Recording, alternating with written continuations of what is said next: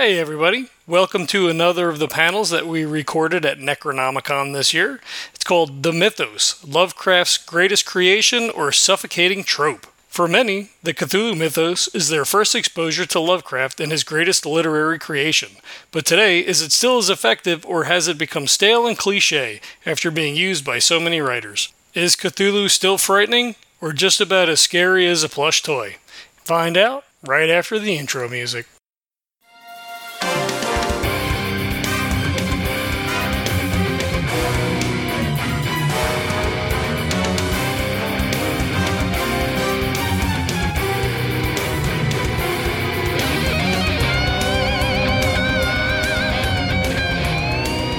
Hey, everybody, this is John, And this is Vince. and you're listening to Legends of Tabletop.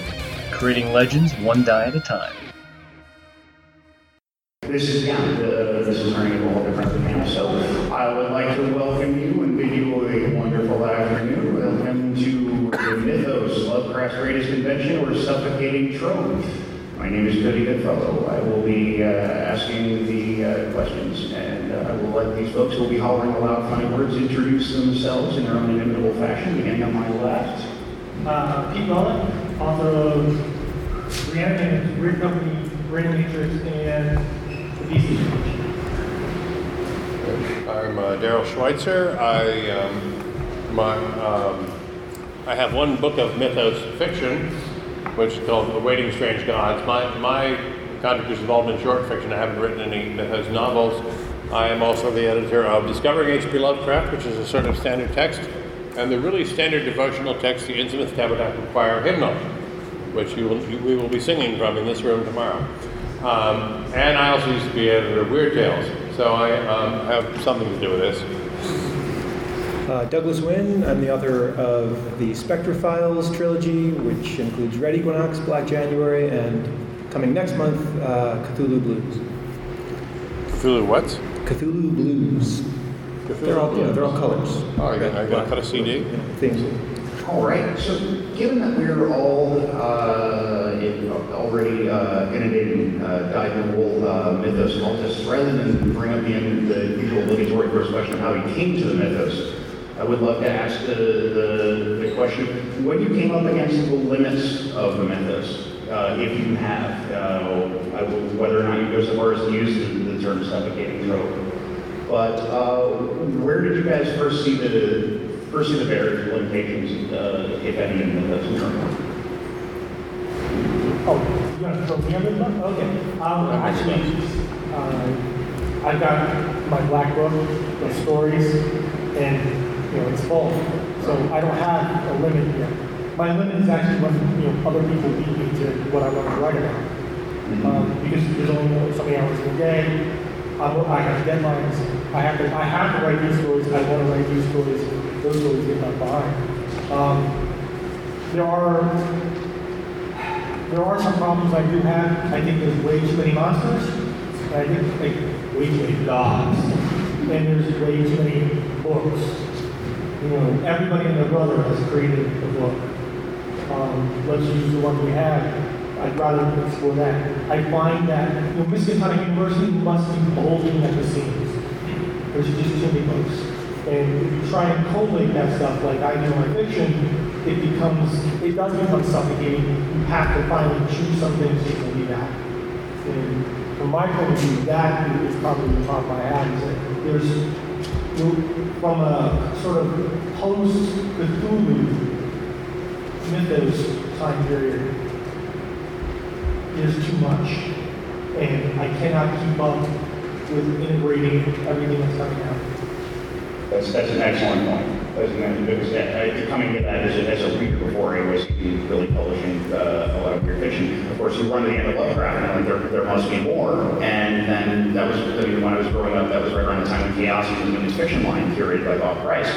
And Bob was serving these things up, sometimes with a caveat. Well, yeah, the, the, it, looking at it as a book of gospels, yeah, there, there are some of the apocryphal things, there's some redundancies and things, but there were so many sequels to Lovecraft stories. You know, what happened in Dunwich Horror right after uh, uh, Armitage uh, uh, put paid to the uh, to the Whateleys, or you know, what happened immediately after uh, the Call of Cthulhu or the continuation of what was happening in Haunter of the Dark. And that was where it started to feel suffocating to me because where it becomes, where these same characters these same locations get used over and over again. Uh, and, and when every author that came afterwards felt it was obligatory, my, my contribution to mythos needs to be a new forbidden book, uh, a new uh, uh, foul challenge deity, and, and a new servitor race. And there was a ton of redundancy. Is that Val or, or Val? All of the above. Yes. It's Uh, unnameable. You don't really want to know. Right, and, and so the, I, I feel like one of the things that has kind of clean house in, in the mythos, or one of the ways that the each author kind of does uh, um, clear out their own space is because uh, so many of us, especially now, are still in a dialogue with Lovecraft's work. Uh, not necessarily with everything that's come since, because I feel like like August Derleth kind of came in there and had this mysterious clock. He goes, I'm going to map out this mysterious clock by filling it with concrete. And so it becomes a very solid thing where you can see all of it, but it no longer moves. It no longer does anything really, really extraordinary. And so I think a lot of the authors that came since that, like after the like second wave, after the 70s and 80s, have gone back to just looking at Lovecraft, the stuff that Lovecraft initially did, realizing there was such vast tracts of country conceptually that, that haven't been explored within those core tropes that the worst thing I could do would be to throw on another god, another forbidden book, another, another thing, because it just trivializes and pushes down what's come before. Well, no, no, he said everything we needed to say on the whole panel. Well, I will admit that I, I, the only time I ever created a forbidden book, I almost did it frivolously. I just sort of did it as a throwaway, but then I, uh, but I, I did, so I did do one. I haven't invented any gods, and I have no intention to. Um, you know, when I was actually editing Weird Tales, we actually had difficulty getting decent mythos stories. They were actually pretty rare. And one of the uh, reasons w- was that um, that uh, the, the Derleth approach. Basically, what, what is boring and limiting about the mythos is when the two characters get together and they seem to have read every previous mythos story, and then they start babbling out these long. In almost every Derleth story, they start babbling out pages of catalog and lore. That's no. Um, the standard for any, uh, my feeling is that the standard for any publishable mythos story, including the ones I would buy one of my anthologies, is it has to work as a story for somebody who's never heard of Lovecraft. If, if it's moving as a story, uh, and basically what you frequently can do, and, and also this uh, is a commercial thing for your writers, because there, there are many editors out there who don't want mythos, and so you've got to sneak it up on them. And um, as long, you know, at one point I remember I, um, uh, basically did, you know, actually wanted to make it more mythos because the, the story was being reprinted from Interzone to be published in, Lovecraft's Magazine of Horror. And I said, well, you realize you're quoting the Necronomicon at the end here. You know, I had to, I, I was quoting it without saying so. And basically, if you can get most of your mythos lore to sort of just come just about to the surface, but not quite break the surface, so that the people who are on the inside know what this is, and the people who are not on the inside don't care. It still works as a, it's got to work as a story first. It has to appeal to emotions first. The rest is window dressing. It, uh, and one, one thing readers really don't like is the feeling that there's an in joke and they didn't get it. So uh, you cannot write you cannot write for an audience entirely consisting of people who have memorized Trail of Cthulhu and uh, Lurker at the Threshold and so on. I never finished Lurker at the Threshold myself.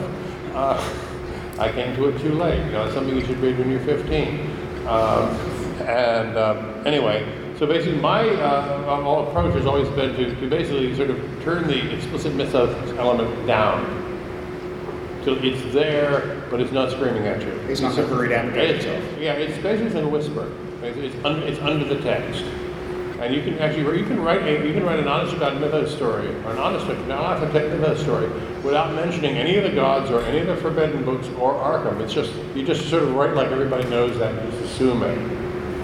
There was, there was an excellent uh, online magazine that once in their, uh, uh, in, in their uh, standards declared that, yes, we're not adverse to mythos stories, but it has to fit this, it has to fit this, uh, this criterion. If you can swap out the mythos antagonist and, and put in something else, it is swap out Nyarlathotep and put in the devil, if it still holds up as a story, then it's not a proper mythos story, and I don't want to see it. It needs to be that, that unique thing, which is the challenge that, that it's the next best thing that don't send us mythos stories, because that's the kind of thing that'll send you into a tailspin. Uh, trying to ask yourself that. Well, it's Yeah, I've, I've tried to work in cosmic horror and all that, but much of, of what Darrell is is saying about within the novels having having the the mythos work for people who are not acquainted with the mythos, and and yet I've had people say, well, you could have. Why did you have to use the Lovecraft mythos at all? Why did you have to you know tie this into some other writer's work? You could have just named some of these gods you other things. bring, bring on Nyarlathotep and not and, mention his uh, name. And, and it would function, but, but the attraction, a large part of the attraction to me was to write Lovecraft in a way that, that does have a dialogue with Lovecraft's own work, that does address themes in his work, that does function within the philosophical paradigm that we get from Lovecraft. So in referencing the mythology, you know, we're referencing much more than that. We're, we're addressing the man and his legacy. And um, I have to go against the grain somewhat in that I have brought some of my own monsters, my own gods into it, my own uh, grimoires into it. And for me, that's the other reason I wanted to play in the Lovecraft sandbox was to uh, to enlarge it just a little bit and, and put my own fingerprint on, on some of it. Yeah, about a bit of slime I left in the sandbox. But I, you know, you mentioned the uh, the boundaries of the mythos. I don't think I've come anywhere near hitting boundaries of what can be done with the material, but I think most writers, if if they're trying to do good work within this domain, very quickly come up against the limits of what they are comfortable with as as not um, not cliches, not the same old things that the people who do read this stuff have seen a million times over and over again. I, you know, I've got Cthulhu in the title of the new novel, but I wanted to handle him in the most subtle off-screen ways I could, and you know, as as much as possible, not just give you what you know you're going to see. Right, because you because it's, it's who you're writing for. If you're, if you're writing to establish your bona fides uh, in the cult, I think there was a uh, one of Bob Price's uh, post Lovecraft anthologies that Fedogan and Bremer did. It was an amazing cover with a Gahan Wilson uh, image, which had yeah the icon of uh, of HPL as as, as his Moai Eidolon at the top of this at the top of this, uh, this dais, and there was a line of hooded acolytes, each one holding up their offering. It's just a manuscript that says my HPL story. And if you're if you're just making an offering to leave in the temple to establish that you're that, that, that you're part of the circle, a lot of times, yeah, those are the ones that, that most often are rogue because they're it, it's just a dialogue with the text. Uh, a lot of the people that, that I, I think really move things forward are the ones that are able to incorporate to to a greater extent uh, individual real fear. I mean, Laird Barron stuff doesn't follow a lot of the, the, the tropes that Lovecraftian fiction uh, does, but it feels as mythos as anything else because it, it captures that sense of the, the inimical nature of, of nature itself, that, that sense of being out there in the world and being stripped of all of your all your conveniences. Well, for the, the subtle approach, um, um, well, you know, I actually have I actually have a story that is reprinted in one of those Bob Price anthologies, and it's actually it's an outright sequel to The Whisper in Darkness, but it was published in Interzone, British science fiction magazine. You know, obviously mostly for an audience of people who are not going to know what this is, and so it had to work without even knowing without even knowing there is a Whisper in Darkness. And um, I think the thing, if you actually are writing for the in group audience, the, the initiates, be as subtle as you like, they'll get it. Uh, you know, don't write like it's for beginners. Uh, well, I think, actually, frankly, I think the Derleth, most of the Derleth stuff is just the wrong approach anyway. You know, battling on pages of lore uh, doesn't scare you. It kind of puts you to sleep after a while. What it actually does um, is the, the way to determine failure in the Cthulhu mythos story is, is this a horror story? Am I moved to fear? What emotion do I fear? If, if this merely makes you smile and re- reflect nostalgically on other things you've read, that's not a horror story. That's comfort food. That's comfort. Basically, you don't want to, you know, I'm not, not writing Cthulhu mythos comfort food. You want it to actually work as a horror story, and you want it to even work for that initiated. And of course, then there's this extra something for the initiated. But basically, be as subtle as you want because they'll get it.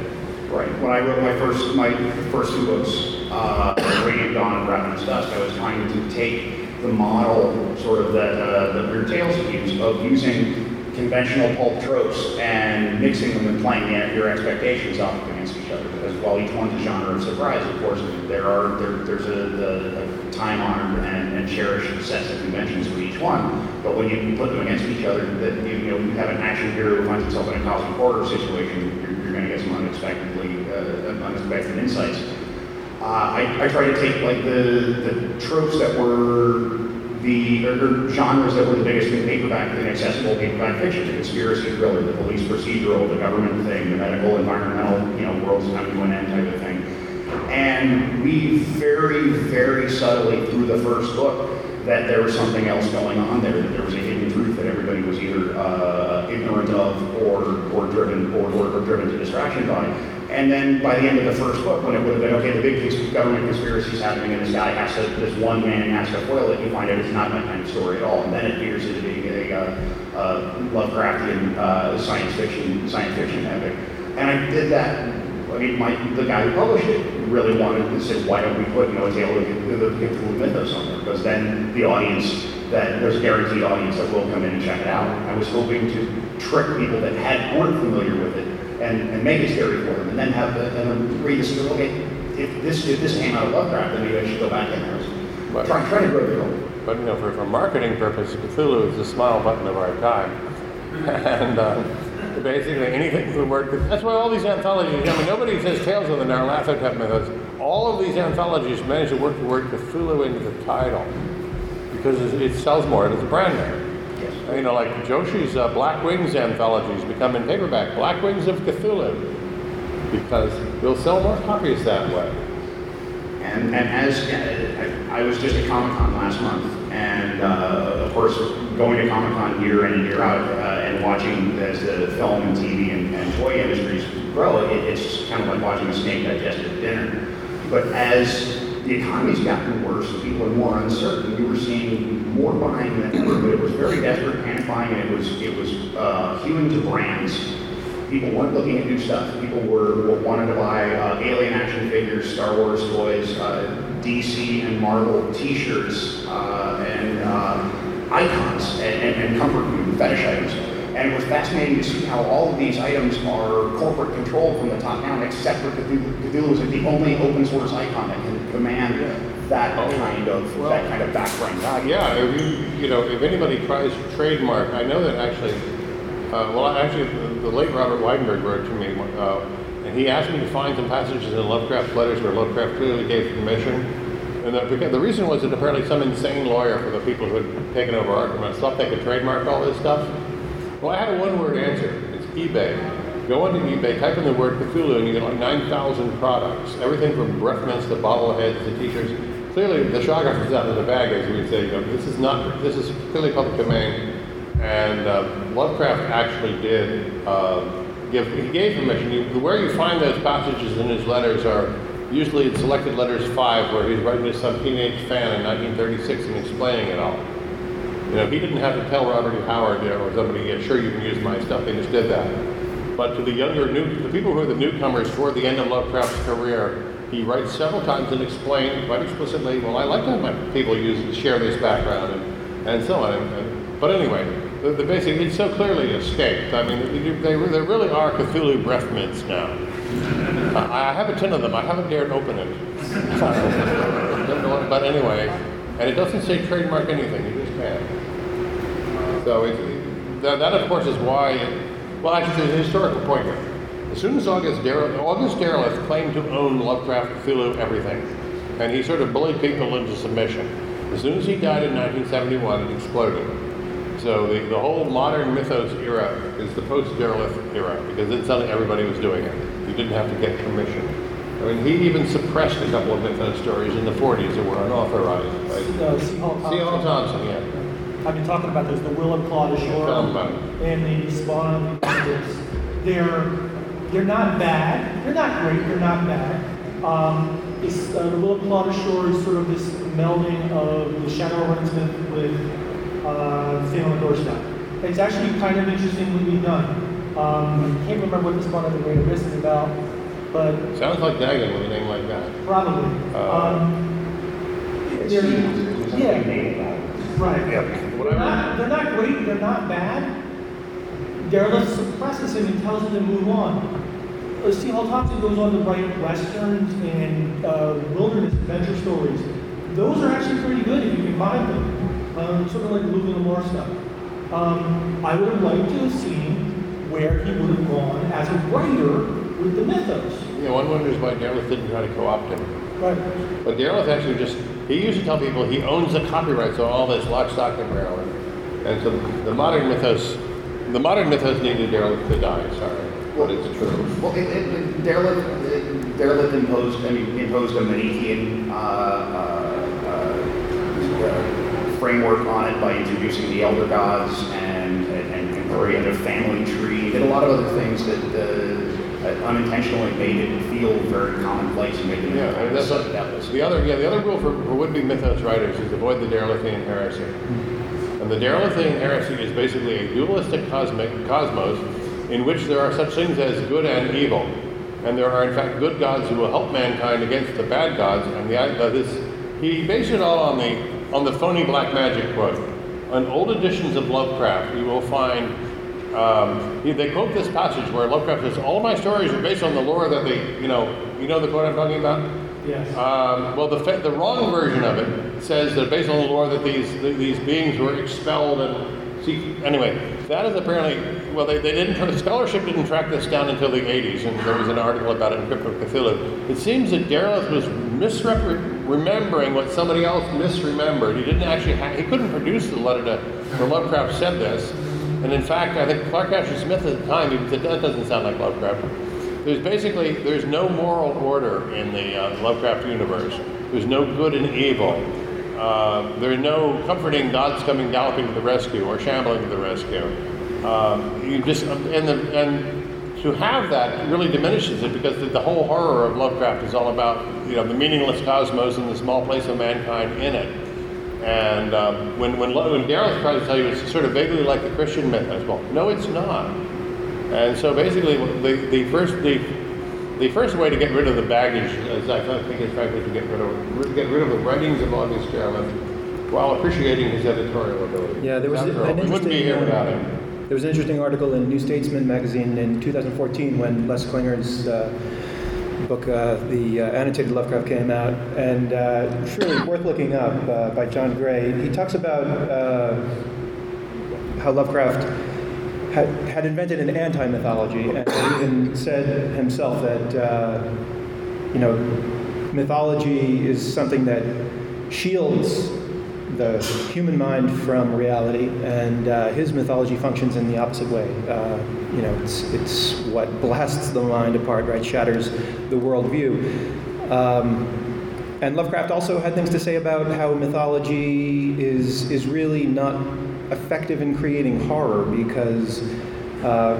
in, in one of his uh, essays he says that horror should be original and the use of common myths and legends is a weakening influence. Um, you know, if we, if we think that the religious paraphernalia that banishes the vampire is going to do us any good against the Lovecraftian pantheon, you know, we're in deep shit.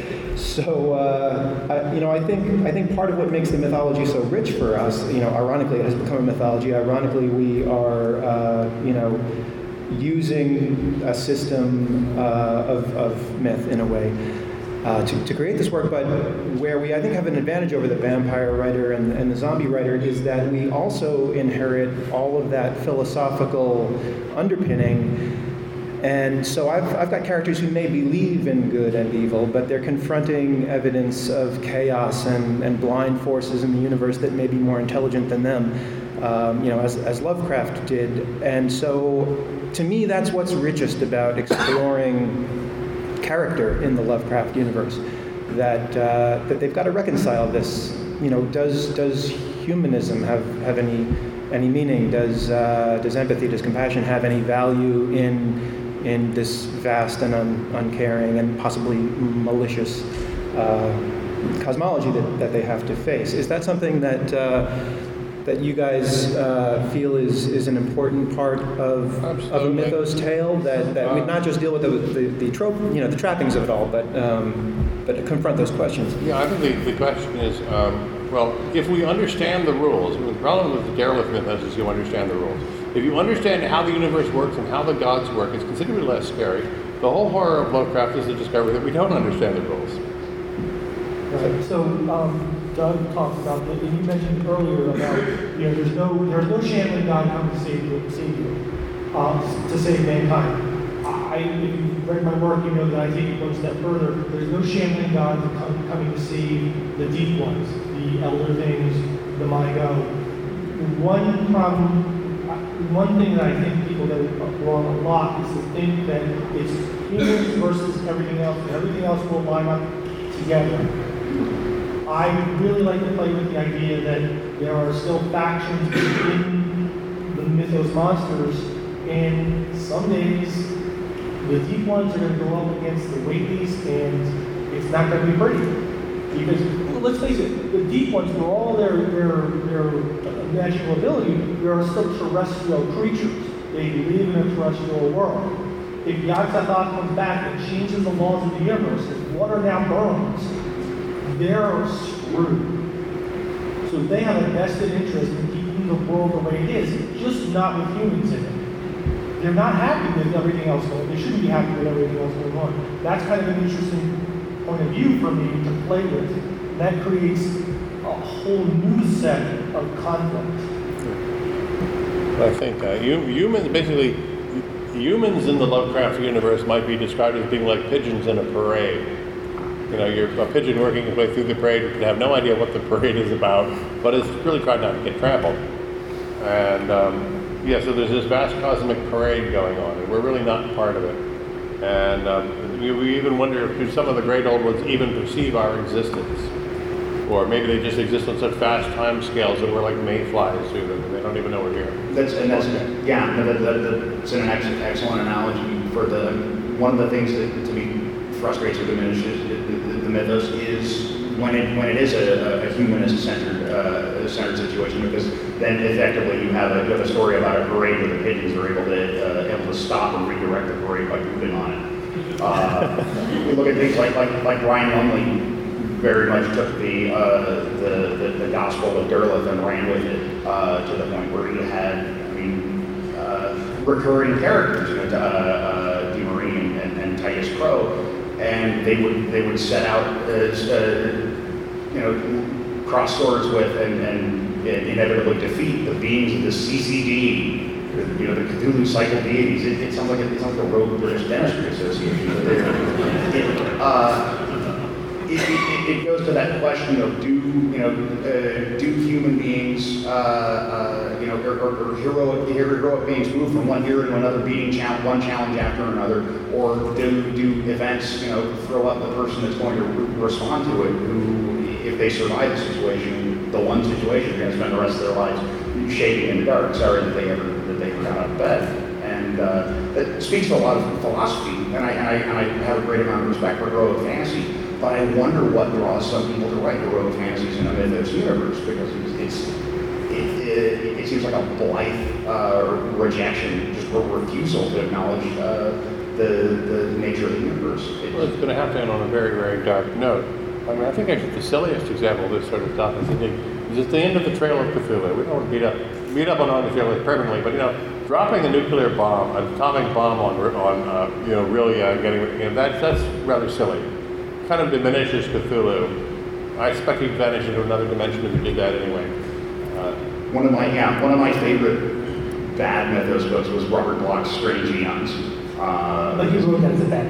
yes, but it's, yes. kind Oh, of, no, it's a kind of a joke mythos. Oh yeah, no, it, it is, and it was, and, and the wonderful joke about it is, is that it goes through character, it goes through characters like pairs of socks, and so each time you have a you have a character, very few characters survive, you know, a, a couple of chapters, and then somebody has to come along to the to the nephew of the last poor bastard uh, who had the, the misfortune of being the protagonist, and explain to him all over again what's going on, and and so it, it's almost kind of a revisiting joke. It's, okay, yes, yeah, so it's all about this thing the mythos, and we've got it down to a handy bullet point sheet. Here you go, good luck. And yeah, it, it's, it's funny because it's illuminating what's what what doesn't what doesn't work. Uh, but but that in turn inspired a bunch of people. Yeah, I want to write a just like Strange Eon. See, you showed me you could do it. Well, I Yeah, read that all, really, and the whole uh, anthology, like, well, the, the idea of, of, I did an anthology called Cthulhu's Reign, which is what takes place after Cthulhu comes back. You know, that, that, that was an area that nobody ever went to. You know, you know Cthulhu's coming, what happens at the day after? Well, it was yeah. That, that was something. That was one of the few places where people didn't seem to recognize. Yeah, if I go there, it will probably it, it, Yeah, it'll diminish. the limit, the limit of editing that anthology, of course, is that I can't have all the stories end as, and then they die hideously. Uh, Strange Eons does, does raise the, uh, the point, though, that whenever a new writer approaches the Cthulhu mythos, there, there is not only the question of how much of Lovecraft's original writing do I reference and, and do I include in in my uh, you know paradigm, but uh, everything that came after, and and even there there are a lot of some of them very good stories that will incorporate Lovecraft as he, he exists in our world. Like people start to figure out that oh, this ties into this thing this science fiction writer from the 30s did. Um, you know, those aren't typically my favorite, but some some have been done well. Um, so so it's just such an enormous body of work to sort of set your rules for. You know, and does, did Lovecraft live in, in my universe? Did uh, you know, is which which of the is the Derleth material valid in my universe? Um, you know, one thing that I had fun with was the fact that a lot of people are unfamiliar with H.P. Lovecraft's fiction who are nonetheless familiar with the Necronomicon and have, have bumped into the, you know, the mall Satanist with uh, their copy of, of the Simon Necronomicon. Um, so, you know, again, ironically, you've got this guy who was an atheist and, and who disavowed even the, you know, palliative of mythology, uh, who has become integrated into a kind of minor religion that some people actually practice. Uh, so, so where I was trying to do a series of thrillers, again, you know, crazy because this stuff was very effective as short fiction. I thought, oh, I'll give myself a challenge, and this will either be a spectacular fuck up or, you know, I'll do something interesting. Um, in, you know, in the thriller structure where people do have to often overcome these forces, um, I didn't want the good versus evil, but uh, I went back to that Simon Necronomicon where the, uh, you know, he says banishings are ineffective against these forces. None of the traditional banishings of ceremonial magic will work, um, but, but solar invocations, uh, you know, may. So I thought, okay, light and dark are, are cosmic forces that I can feel good about uh, having some efficacy without, without having to bring in God. Well, I'm reminded of actually of the one one genuinely prophetic thing I ever did in the I ever did it in the mythos, which is in 1978 I published a story called The Last Horror Out of Arkham, which was a joke, and it was all about it's in Fantasy Tales uh, from way back when, and it was all about what happens when the old ones win and to, to get it all over with. The idea was that this is intended to be a mercy killing actually, and and the, the part of it had to do with a very elaborate method of mass producing Necronomicons. Because you've always wondered why, despite its alleged rarity, this book keeps turning up.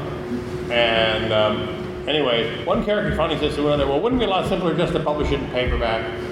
And um, then the other guy says, no, don't be silly. People would think Lin Carter wrote it. That, Lin was very, because he hadn't yet.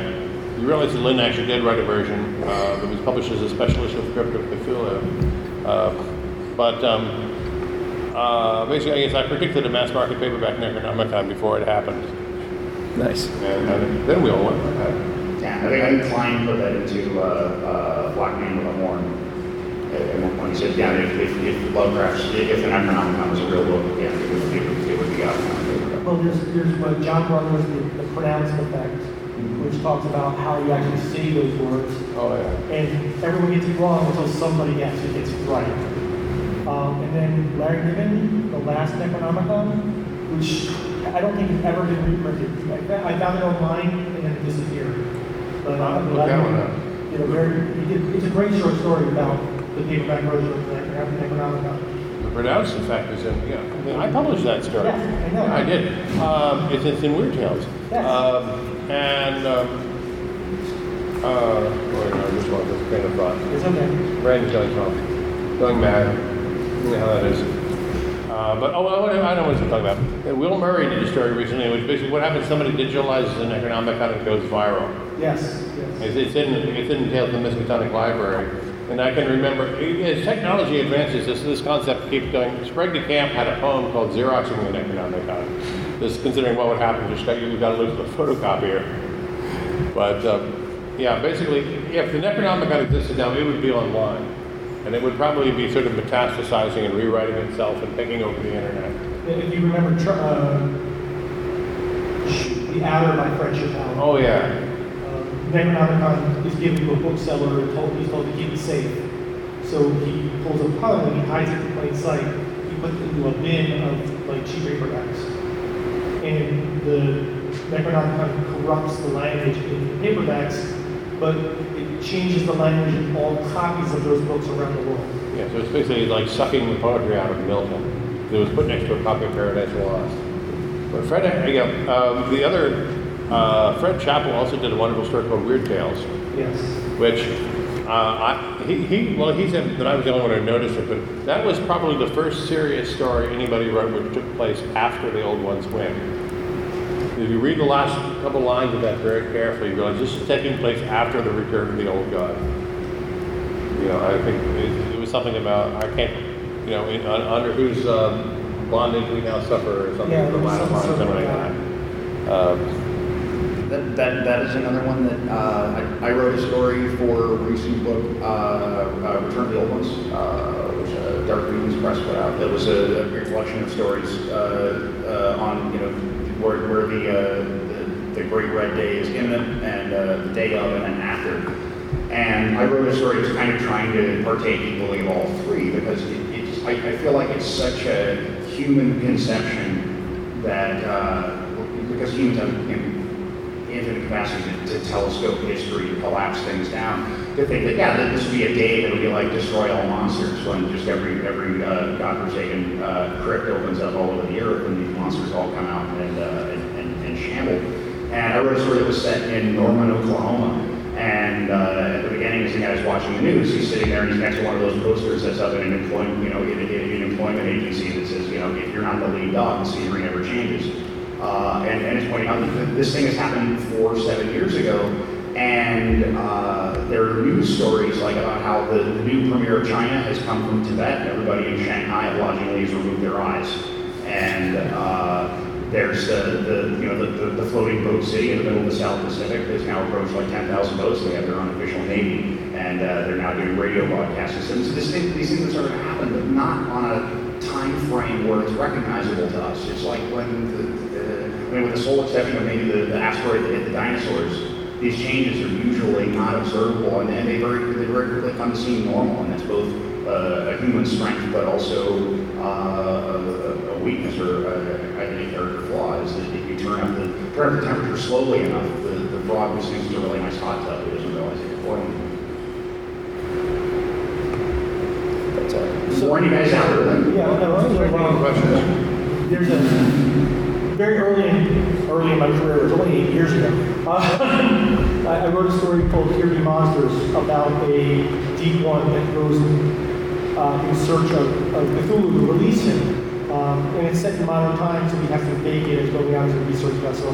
He dies down there, he's going to release Cthulhu. And he opens up the chamber, he's gone. He's been gone for 80 years. You know, the Johansen narrative, yeah, he came out, he got split by the ship, he, he put himself back together, and he's like, okay, I'm gonna, I've been buried for millennia, it's time to go home. But this is a really bad hangover. um, but it, but from our point of view, that's great, right? But from the deep one's point of view, that shatters his faith. He built up his life and all his religion around that, that God. That God is going to wake up and wipe the earth clean. And he was right. Cthulhu doesn't give a shit. He just left. I think you leave a sign behind, I think, back soon. Yeah. But the, the, where I'm going with this is that this is supposed to be one little story, but that concept that Cthulhu has left is now like in my fourth iteration because I think it's a very powerful thing to go back and look at how that would influence people like Wilcox and other cultists and half-human hybrids. And what is what do you do when you are told that your God has abandoned you? To me, that's cool. Mm-hmm. Yeah, that's a very cool idea. That, that, that brings me around to something I hadn't really thought about before, but one of the suffocating tropes that I felt I, I jettisoned very early on is the notion that that monster that actually gets impaled on, this, on that fishing smack is necessarily the Cthulhu. Right. We only have a secondhand, you know, uh, a fisherman's tale uh, known throughout the world for its uh, uh, for its verifiability and veracity. That- I that always this- thought it was this big. Yes, I, I, I, I've always felt that after that, after that incredible buildup of this, these fragmentary sources coming together to build up a, a, a, an amalgam, this, this conglomerate picture of this thing that's too large to fit into one story. That that thing that stumbles out of the uh, out of the uh, out of the out of its crypt, eats a few sailors, and then gets impaled on a, on a, on a ship and then discorporates. I find it hard to believe that that, that is.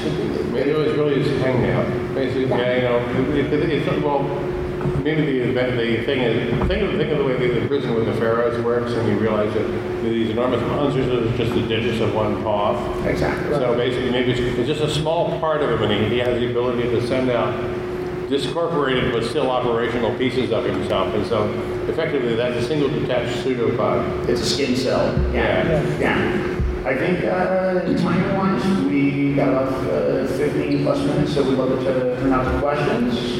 You back in the back, sir? Um, yeah, I always am kind of interested in where do these tropes come from? What's their antecedent? And it's like, what I think of is Lovecraft had a sense of humor and a bunch of friends, and you think, they're publishing for 15 bucks, you know, or something. They're not really making a lot of money. There's no internet.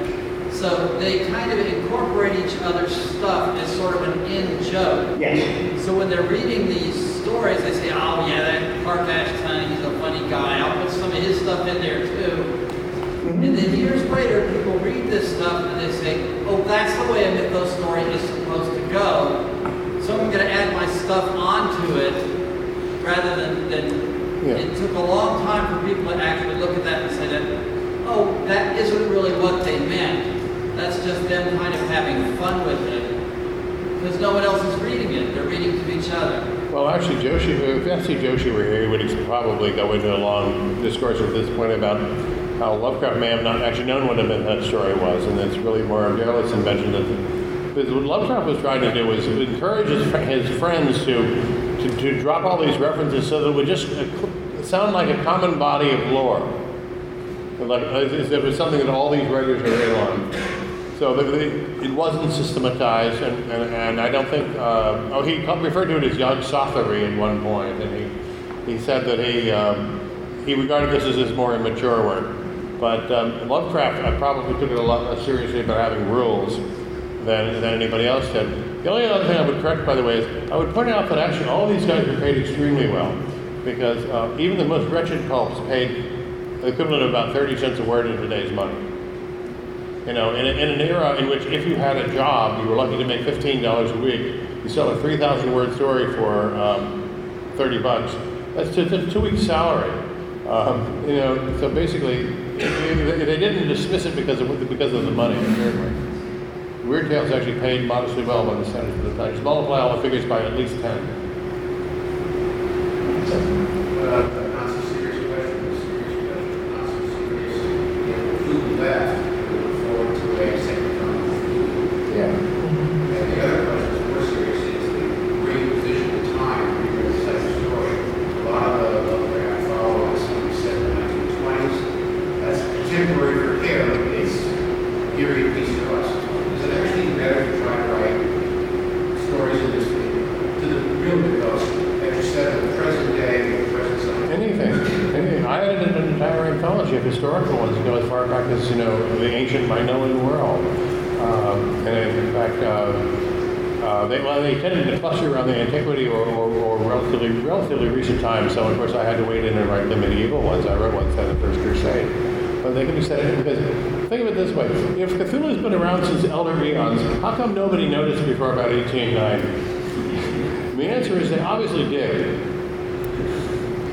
Uh, yeah, I, I- I think whenever I, I write, I, my default is, uh, is, is, uh, is, is present day. Uh, because, yeah, I, I, the way that Lovecraft, the way Lovecraft is incorporating, you know, or anticipating, like discovering Pluto and a lot of other, uh, a lot of other uh, innovations in relativity theory, Heisenberg, and all of, all of these, uh, these developments. And so I try to, try to keep a lot of my stuff on that cusp of what we know and what we think we know and we hope to know. Um, but yeah, I, I write a lot of period period stories wherever the setting, wherever the mindset is going to give you a unique spin. I've wrote an ancient Roman uh, story where the, uh, the main character is the is based on the, the real the real life guy who invented uh, fire departments. And uh, the way that this, this guy who's a, a retired general uh, would run his fire department is if your, your warehouse is on fire, he'll come over and he'll offer you a pennies, pennies on the dollar for the uh, for the building. And if you, uh, if you accept this payment, then he and his, he and people will go save your building, but it's now theirs. And as the fire goes down, he just keeps taking talents out of his hand until he's like, okay, I'll give you five bucks for whatever's left. And, uh, uh, and, and it's just because he seemed like a model for probably the least impressible person, the person who had the least reaction to the Cthulhu mythos. He, he, he immediately started to think, okay, how can Crassus let his little? Uh, and, and, but doing that as a, as a an experiment see how far you can get from the field from the normal uh, uh, Lovecraftian investigator who's, who's just a bundle of nerds. Uh, anyone else? No, you said earlier that um, Mythos story isn't a Mythos story if you different place in Ireland. Well, I said one, I, I assume one guy made a pretty compelling case of that. Yeah. It's funny that you said that since Ireland have acts, unlike the other Mythos gods, maybe like they have acts like that. Do you think that he belongs in Mythos with the other gods and you think can be used? Yes, yes, and I think because there is that, uh, there is that, uh,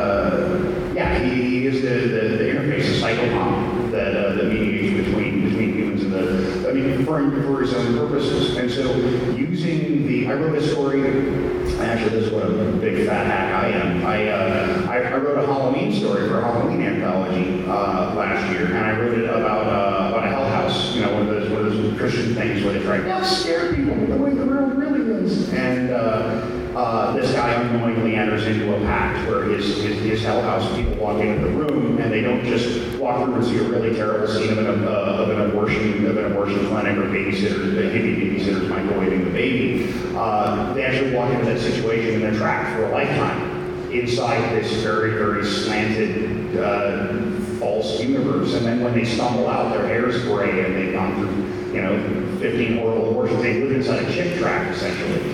And it, it's set up, it, it was, it was a very diabolical story, but uh, the, uh, the, uh, the Halloween the story just, yeah, just kind of goes afield, uh, far afield. We wanted jack-o'-lanterns and pumpkins. We wanted, we wanted Halloween comfort food. And then I, I, so I took my ball and I went home, and I hadn't even gotten home yet when some guy contacted me. I'm going to put together an anthology of Mythos Halloween stories. Like, me five minutes. And uh, uh, in playing, I, I think using him as a, it shouldn't just be Mephistopheles, but writing and understanding, yeah, people, people are looking for this to be more of a Mephistophelian character, at least a more relatable character, and playing off those expectations that, yeah, it, it's it, not really going to be a deal with the devil. These interactions with you, you're only kidding yourself that he's more human because he has a face, but it's only one of a thousand faces. But he, he, he, he is a character, your characters can interact. It's kind of hard to chat with Cthulhu. Um, or much even worse with Yog Sothoth. Um, Keith Taylor did a very wonderful, uh, you, you know how Lovecraft makes a mention about how Nyarlathotep appeared as a man in ancient Egypt? Well, Keith Taylor specializes in writing stories about ancient Egypt, so he wrote that one. And, um, and well, they, they sort of temporarily thwarted him, but they realized that, um, well, basically, they hope that by the time, the guys who were responsible hope that by the time uh, Nyarlathotep came back, they'd all be dead. You know, it was, it was one of his, you remember from Weird Tales, it was a, a series of stories about a Kamose, the priest of Anubis, that Keith Taylor did. Well, he wrote one of those about Nyarlathotep. And, and the, the, the anecdote that, uh, that Lovecraft alluded to that never wrote up. I, I do love that idea of Nyarlathotep as the psychopomp or the uh, you know the messenger that we find analogs of in other myths, and and that similarity to the devil that you can find him in many cultures in many masks, and uh, that you know beyond any particular religion there will be some some manifestation. It's, it's So- very compelling for that reason. So we, I was just talking about this the other day on on the Legends and Tabletop uh, podcast. If you, from my universe, the Cthulhu Mythos uh, deities are the results of singularity events, where you know they reach some technological advance and they've collapsed, not from individuals into whatever. Um, for Nyarlathotep, like I was asking, how does Nyarlathotep work in the universe? And Nyarlathotep is a future echo of what mankind will be when we go through our singularity event. This is why he's often constantly defeated because he really hasn't doesn't need to win. We will be him, and he will be us. And that's why we're able to talk with him, we're able to understand him. He's able to bargain with us, but we still don't understand everything that's going understand on. what deals are, don't Yeah. understand what he sold. Right. Soul, And- please. Soul is nothing. What he's putting in motion is his own creation. That's really cool. That, that's almost a Philip K. Dickian uh, Yes. concept that we are, you know, that, that God doesn't exist at the beginning of the universe, but at the end of it, that we are evolving into it ourselves. I, I love that The idea. next 10 years of my, my novel. That's a next, that's a neat way of putting, uh, uh, playing agency and inevitability off against each other. Because one of the, one of the common and, and just junk tropes in a lot of, a lot of mythos is this hero fiction. I don't know, who gets some blame for this, is that you're usually trying to thwart a sacrifice. They're gonna open the portal and, and stuff's gonna come through. And, uh, and, and so maybe you thwarted it and maybe you stopped it for today, but that's that's not the question. The sacrifice, it, it's a big question whether the God is any more cognizant or, desirous of that sacrifice than a marathon runner is when you hold out a big, a big cup of electrolytes. He sloshes it over his face and he keeps running. Uh, but uh, the I like that idea of it being, of it being inevitable and, it's, and self-creating. Yeah. Is really fantastic. Oh, like that. Actually, for affording the sacrifice, I've been reminded, well, the strangest one I ever saw was in an issue of Tales of the Leather Nun. Anybody remember? Oh, God, yes. Oh, The oh, one, I the know one that. about uh, Abdul Alhazred's grand, oh no, it's about the Leather Nun's grandmother. And Abdul Alhazred, we, we probably can't describe it. can't It's, talk about uns- it's, it's a little too unspeakable, but if you can find it. Uh, there, there, there, there's a Lovecraftian issue of Tales of the Leather Nun. It's an underground comic from the golden age of underground comics. Uh, by Jack Jackson. One of those guys. But anyway, and it's um, it's all about stopping an invasion of into our cosmos by uh, methods we will remain unmentioned. Um, We got time for maybe like one or two more questions. all right. Oh, well, I'll just start gibbering. Here's this, oh, this One guy. more, yeah, yeah. And, uh, I think Lovecraft was aware of Hubble's discovery that there's a galaxy out there. Uh, Edwin Hubble discovered. Oh, yeah. There's a Milky Way, there's galaxies that recede from us. John Byrne, that influenced Lovecraft thinking that. I think so. I think it really did. Do you know what we know today about the Big Bang and cosmology? Uh, I don't think about the big. He, he, he followed Einstein. He well, basically, what, what was really profoundly. You remember, he was a great student of astronomy, and um, what what is important about Hubble? Basically, Lovecraft was living in a time in which the universe suddenly got a million times larger and older. And older. Basically, he used, they used to believe that those swirly things you saw up in the sky was just you know nebulas. They were gas. That's why they, occasionally they still refer to galaxies as. But, but in, Hubble was the one who understood, understood that those swirly things are in fact great masses of uh, stars. They are other galaxies as we now know them. And um, there's more than one galaxy in the universe, the universe goes on forever. So basically, it helped. This helped, I think, influence Lovecraft's uh, philosophical outlook considerably. The, the idea that you know God and the universe would be focused on us, considering how big the universe is, and then the universe is just expanded exponentially. That, one little, that God interested in one little speck over there. Uh, that, that, that anything on that one little speck over there could possibly be the center of anything more particularly important. So yeah, the, the Hubble expansion of the universe was, was tremendously important to Lovecraft's uh, outlook.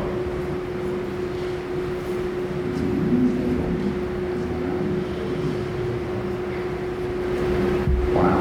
We're gonna burst into songs. We're gonna burst into, okay, I've got a hymnal with us. You want to? Uh, we, we, can, we can sing a, uh, a hymn to Nyarlathotep. Uh, we got one. Uh, dare we? No. No. All right, that's for tomorrow. We have not been drinking Silence enough. counts as a sin. Your silent counts as a sin. Yeah. Uh, well, tune of Rock of Ages. Basically, it's, it's basically, well, anyway, we could do that. This is, this is the threat you face. Um, it is basically Lovecraft's, uh, what this actually is, is Lovecraft's sonnet Nyarlathotep, rewritten, rewritten to the tune of Rock of Ages. Um, we are fully capable of this, but, but it's two, two, one, one, Two. One. one. Crawling chaos,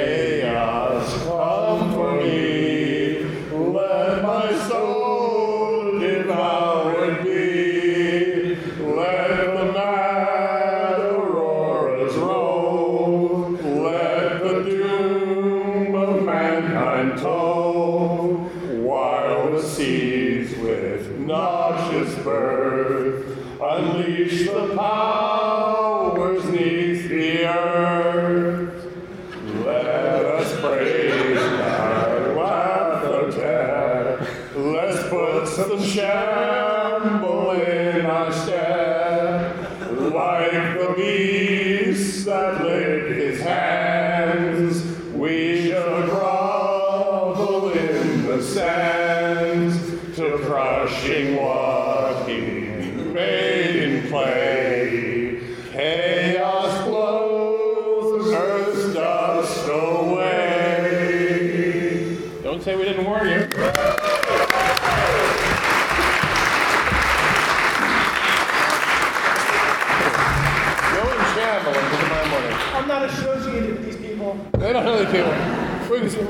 What happened next is we start reciting limericks. I'd like to thank you all folks for uh, showing up and uh, kindly sharing your thoughts and good feelings. I want to wish you the very best, most prosperous and disturbing of uh, rest of the weekends.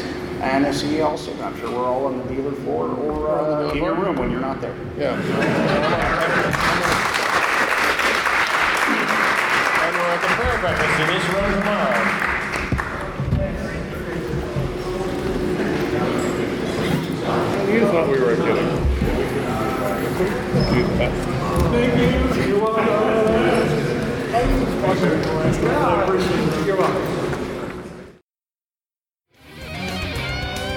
This podcast is a proud member of the Legends of Tabletop Broadcast Network.